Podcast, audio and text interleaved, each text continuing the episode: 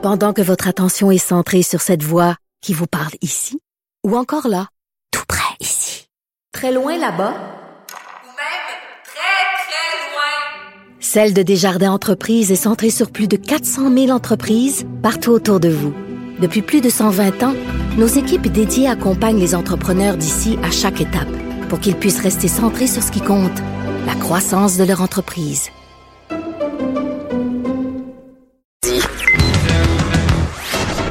Connaît tous les dessous de la politique. L'économie, la santé, le transport. Chef du bureau d'enquête de l'Assemblée nationale. Antoine Robitaille. Là-haut sur la colline. Cube Radio.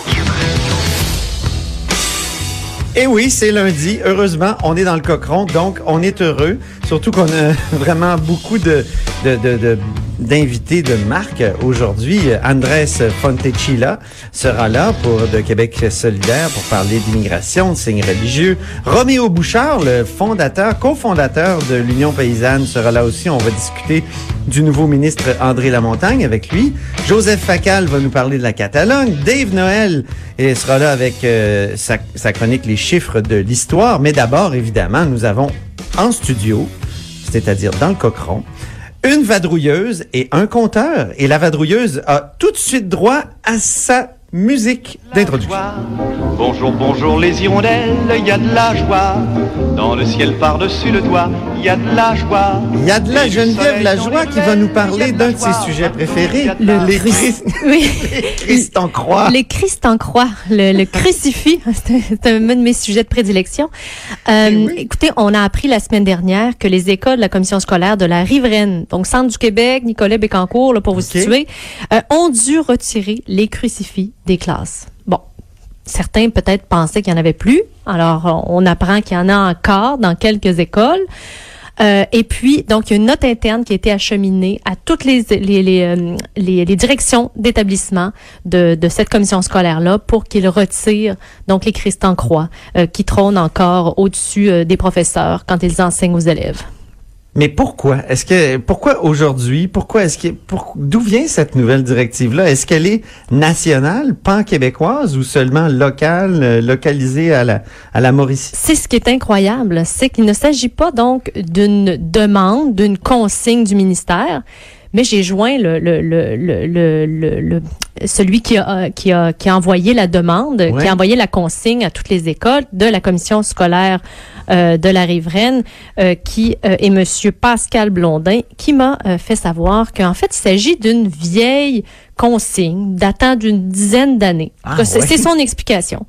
Euh, et euh, que cette consigne-là disait qu'il fallait enlever toutes les crucifix des locaux, des salles de classe. Et là, euh, il y a quelqu'un, qui, un membre du personnel, qui avait fait le tour des écoles et qui lui avait fait remarquer qu'il en, restait dans certaines écoles. Alors, il a jugé bon envoyer cette note-là à tout le monde et dire, écoutez, là, pour, pour les crucifix qui resteraient, on les enlève, s'il vous plaît. Alors, Donc une espèce de dernière pulsion laïque. De- Ben oui, euh, il, il était visiblement mal à l'aise, mais Ah. oui, il était visiblement mal à l'aise. Lui, il disait, ben écoutez, moi, je ne fais qu'appliquer la, une vieille consigne du ministère et je cherche toujours au ministère de quelle consigne il s'agit, puisque depuis vendredi, on ne m'a toujours pas répondu. OK. Mais peut-être un fait peut- peut- C'est intéressant. oui. C'est en, deux- en, en l'an 2000, euh, donc, que l'Assemblée nationale a adopté la loi qui abroge le statut confessionnel des écoles publiques primaires et secondaires. Ça c'est la modification constitutionnelle. Non, non, ça c'est la loi qui, Ah. qui, en fait, la modification constitutionnelle est en 1998. C'est ça. OK. Mais deux ans plus tard, on adopte une Voilà. loi. Et qui était ministre de l'Éducation en 1998? Pas François Legault. Oui. L'actuel premier ministre, François Legault, alors, euh, qui était euh, ministre de l'Éducation sur le gouvernement du Parti québécois. Alors, euh, c'est drôle comme les choses euh, passent, les temps changent et euh, on parle des mêmes sujets finalement. Oui, c'est ça. Oui, mais mais il y a peut-être une volonté d'appliquer des, des vieilles directives parce qu'il y a des nouvelles réalités religieuses. Eh Est-ce que je- justement parce que Le, le, le- monsieur on Blondin, voit la laïcité oui, s'en venir Monsieur Blondin m'a juré qu'il ne, il n'avait pas été influencé par le débat actuel, qui, on s'entend, on parle beaucoup de signes religieux sur la place publique, Ouais. en politique, et ni pour, euh, ni en, en- en raison du projet de loi qui s'en vient sur la laïcité, euh, et qui, je vous rappelle, interdira euh, aux euh, enseignants, notamment, de porter des signes religieux. Ben, c'est ça, moi je pense qu'il y a un lien. Lui me dit qu'il n'y a aucun lien. Il- Ah. Il, a même tenu à me préciser que cette note-là qu'il avait envoyée en début de semaine de la semaine dernière, ça a été fait avant la déclaration de la ministre Isabelle Charret Ah. sur le- le- les symboles que représente le hijab et tous les Puis autres au cabinet du ministre, euh, on on veut pas commenter ou? Euh, pour le moment, on ne commente pas. On, on s'est, on s'est limité à dire qu'il s'agissait pas justement d'une consigne du ministère, absolument pas. Euh, mais au ministère, comme je vous dis, j'attends toujours l'explication de quoi il s'agit exactement. Euh, est-ce que c'est, c'est, c'est vraiment cette consigne qui provenait de la loi de, de, de 2000 ou il y a eu une autre consigne envoyée C'est par le ministère? Euh, voilà. c'est compliqué la laïcité. On vous expliquera les- ça demain, peut-être. Voilà. La religion dans le monde euh, hyper moderne. Mais d'ailleurs, qu'est-ce qu'on doit faire? Euh, J'ai posé la question à la Fédération des commissions scolaires. J'attends toujours une réponse aussi. Qu'est-ce qu'on doit faire? Une école qui, bon, on se rend compte que dans certaines classes, il y a encore un crucifix. Pourquoi? Il l'enlève-tu? L'enlève-tu pas? Euh, c'est On va là, voir ce que la on- parce que fédération ça heurte, répondre. ça, ça heurte certainement certaines personnes. Si nous on, on est au courant de cette ça heurte information-là, certaines personnes de les enlever aussi. ben voilà. Donc euh, qu'est-ce qu'on fait avec ça? C'est des beaux dilemmes euh, très contemporains. Vive les Christ en croix. voilà, merci beaucoup Geneviève Lajoie. Merci. Maintenant, je m'adresse à Francis Alain, qui est journaliste au Journal de Montréal. Bonjour Francis. Oui, salut Antoine. Donc, Ça va bien? oui, ça va très bien, merci. Euh, et, et donc, tu nous apprends ce matin dans les pages du journal que euh, il y a des données du directeur général des élections du Québec, ou maintenant, comme on dit, Élections Québec, là, ça m'énerve en passant, je le dis, euh, donc, qui se retrouvent sur les serveurs d'Amazon. Euh, et et c'est, est-ce que ces, ces données-là se, se sont en danger? Sont, est-ce que c'est dangereux finalement de, de stocker des, des données sensibles comme celle-là sur des serveurs étrangers? On est allé poser la question euh, parce qu'on voulait voir effectivement, euh, bon, on se posait la question avec tout ce qui se passait, bon, les listes électorales, euh, bon, les soi-disant influences des élections aux États-Unis. Bon, on va aller voir au Québec qu'est-ce qui se passe? Et là, ce qu'on a vu, c'est que c'est pas la liste électorale, on s'entend, c'est le site web. Donc, quand vous allez sur le site web, avant d'aller voter, vous allez mettre votre nom, votre date de naissance, puis vous allez faire entrer, bon, vous voulez savoir vous allez voter où, là, quelle Ah oui. quelle, quelle, quelle église, quelle école? Donc, là, Oui. cette manipulation-là, là, c'est lorsqu'on pose ce geste-là, et là, pouf, on envoie ça sur le site web. Et là, ah, ce qu'on a découvert, c'est que le site web est hébergé par Amazon. Parce que Élections Québec a fait affaire avec une firme euh, dans, dans votre coin, dans le bout de Québec, là, qui s'appelle Evolia. Et donc, Oui. Evolia, eux, euh, ben, font affaire avec Amazon. Donc, c'est tout simple. Donc, Evolia, eux, pour héberger son site web, fait affaire avec Amazon. Et là, ben, écoutez, vous avez- on a vu beaucoup de choses qui on a appris qu'il y avait des dangers quand même, là, avec le Cloud Act, tout ça, les services secrets américains, maintenant, ils peuvent avoir un, nez long, là. Il y avait le Patriot Act. Maintenant, depuis un an, depuis mars 2018, c'est le Cloud Act. Et là, ça permet aux agences de ah, aller voir dans les serveurs à l'étranger, plus seulement aux États-Unis.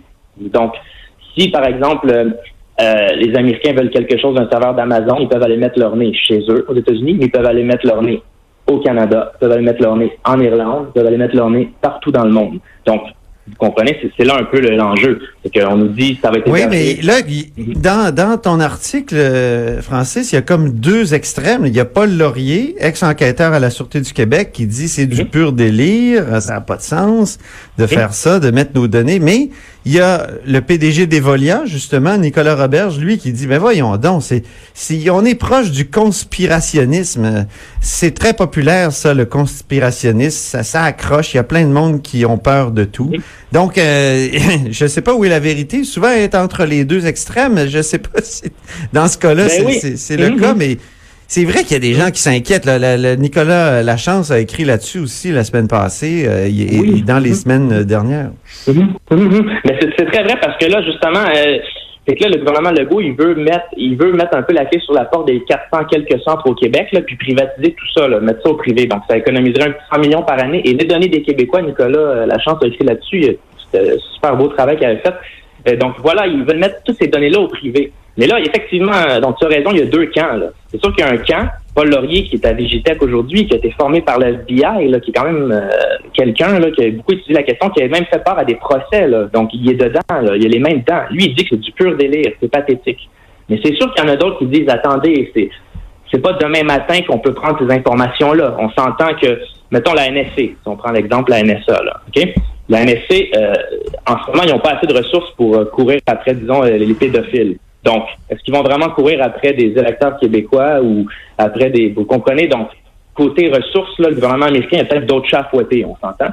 Mais, mais le risque est quand même là. Le risque est quand même là. Et puis, ce qui est intéressant, effectivement, dans la réponse de M. Robert, c'est qu'il dit c'est du conspirationnisme. Lui, un peu sa théorie, euh, son idée, c'est qu'il dit, écoutez, que ce soit au Canada, aux États-Unis, les renseignements peuvent aller où ils veulent déjà. Avec Internet, la frontière, c'est.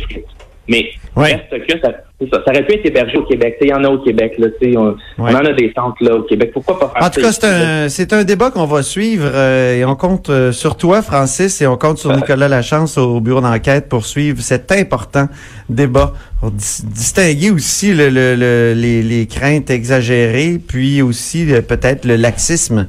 Euh, c'est, c'est un débat qu'on, qu'on va suivre.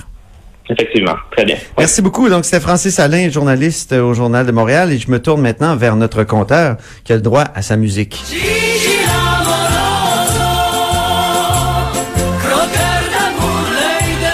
Croqueur de chiffres euh, et euh, qui, sa- qui se penche aujourd'hui sur SNC Lavalin. On n'arrête pas de parler de SNC Lavalin à cause du, du pseudo-scandale. Ben, pas pseudo, mais du Oui. scandale, euh, comment dire, présumé Qui est euh, rendu, de euh, l'ingérence euh, du fédéral. judiciaire dans le dossier des, des accusations criminelles qui sont portées contre SNC Lavalin. Mais toi, tu veux Et- mettre le projecteur sur autre chose, sur un autre Ben, aspect. quand, quand ça va mal, ça va mal. Et euh, ce matin, la direction de SNC-Lavalin nous euh, nous annonçait qu'ils devaient abaisser leur euh, leur prévision de résultats pour 2018 de, de manière importante, là, 44 euh, de baisse. 44? Oui, alors que l'entreprise, pourtant, là, seulement quelques semaines, faisait le point justement sur ses, euh, ses résultats financiers. Donc, une autre tuile, c'est lié à euh, des investissements euh, miniers là, euh, du côté de l'Amérique latine, euh, des problèmes environnementaux assez graves. Et ce qu'on nous dit, c'est qu'on n'aura pas le temps de négocier un accord avec l'entreprise en question. Et donc, ça va affecter les résultats. Euh, 6 de baisse pour le titre de SNC Lavalin Oh. et euh, qui était déjà plongé dans la tourmente évidemment politique euh, du côté du fédéral.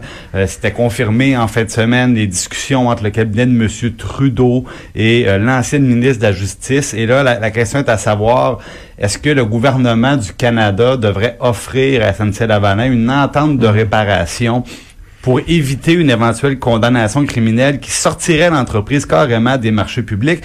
Et pas seulement au Canada, parce qu'il y a plusieurs pays qui disent si une condamnation criminelle ailleurs dans le monde, ben euh, cette entreprise-là peut pas venir euh, chez J'ai appris ce matin, euh, je pense que c'était dans le Devoir, euh, un texte de Denis euh, Saint-Martin, qui euh, expliquait que ces ententes de réparation-là, ça a été inventé quand Arthur Anderson, l'énorme firme de vérification, a fermé à cause de l'affaire Enron. Et là, on a inventé ce- cette clause de réparation, cet, cet arrangement Ben, c'est pour éviter que les, Pour éviter, les, employés qui payent le gros prix, puis que ce Ouais. soit les sièges sociaux qui, qui quittent. Là, donc, on on veut pas mélanger les choses. Et quand les dirigeants qui ont été, euh, qui sont impliqués dans ces affaires-là, un peu scabreuses, ont quitté, ben on veut pas que le reste de l'entreprise sombre avec eux. Et euh, si, je suis allé voir justement du côté du gouvernement fédéral, c'est quoi les critères? Qu'est-ce qui fait que Ouais. le gouvernement peut dire oui dans votre cas on peut signer une entente de réparation et ça veut ça veut dire aussi des pénalités importantes. Parce que là euh, le, le- le- le gouvernement les procureurs du gouvernement du Canada ont signifié qu'ils refusaient euh, d'avoir une entente avec SNC qu'ils Ben voulaient oui. aller en procès. Et je suis allé voir les critères. Et ce qui est spécial c'est que rappelons-le SNC Lavalin est accusé de corruption et de fraude dans euh, des dossiers au niveau de la Libye, l'ancien régime Kadhafi. Et bizarrement, euh, dans la documentation fédérale, on voit justement que ce sont les accusations de fraude et de corruption qui sont admissibles à des ententes de réparation, mais ils poursuivent en disant il y a des exceptions, il ne pourrait pas avoir d'entente pour des crimes qui ont causé la mort ou des lésions corporelles graves ou qui ont porté atteinte à la défense ou à la sécurité nationale. Donc, évidemment, ça, c'est ce qui est écrit sur leur site. Je dis pas que c'est le cas, mais ça, ça, soulève toute la question pourquoi les procureurs du gouvernement canadien refusent de négocier une entente de réparation avec SNC. Ça, c'est vraiment pas clair. Et euh, bon, tout ça mis ensemble, l'opposition se déchaîne à Ottawa, demande d'enquête, demande de commission parlementaire. On demande à l'ancienne ministre de la Justice, Mme Wilson-Raybould, de bien vouloir euh, plutôt qu'on lui permette de lever son, son engagement de confidentialité parce qu'à quelque part, ça se trouve à être l'avocate la, conseil du gouvernement. Ben Donc, elle est liée par le secret professionnel. Et ce qu'on lui dit, c'est que euh, est-ce qu'on pourrait l'entendre, par exemple, dans le cadre d'une commission parlementaire? Encore une fois, ça si va... c'est une grande compagnie de Toronto, là, peut-être que ça, ça irait plus Ah, vite. Peut-être que... Je sais pas. Oh, Moi, c'est... C'est la, la thèse euh, qui, qui donc c'est plus une intuition comme plus- dirait ouais, le ministre c'est ça. Lamontagne mais mais j'ai comme l'impression que ça ça irait plus vite. Hey, merci beaucoup Jean-François Gibault qui est directeur de la recherche à QMI et restez des nôtres après la pause on reçoit Andrés Fontecilla député du Québec solidaire dans Laurier-Dorion.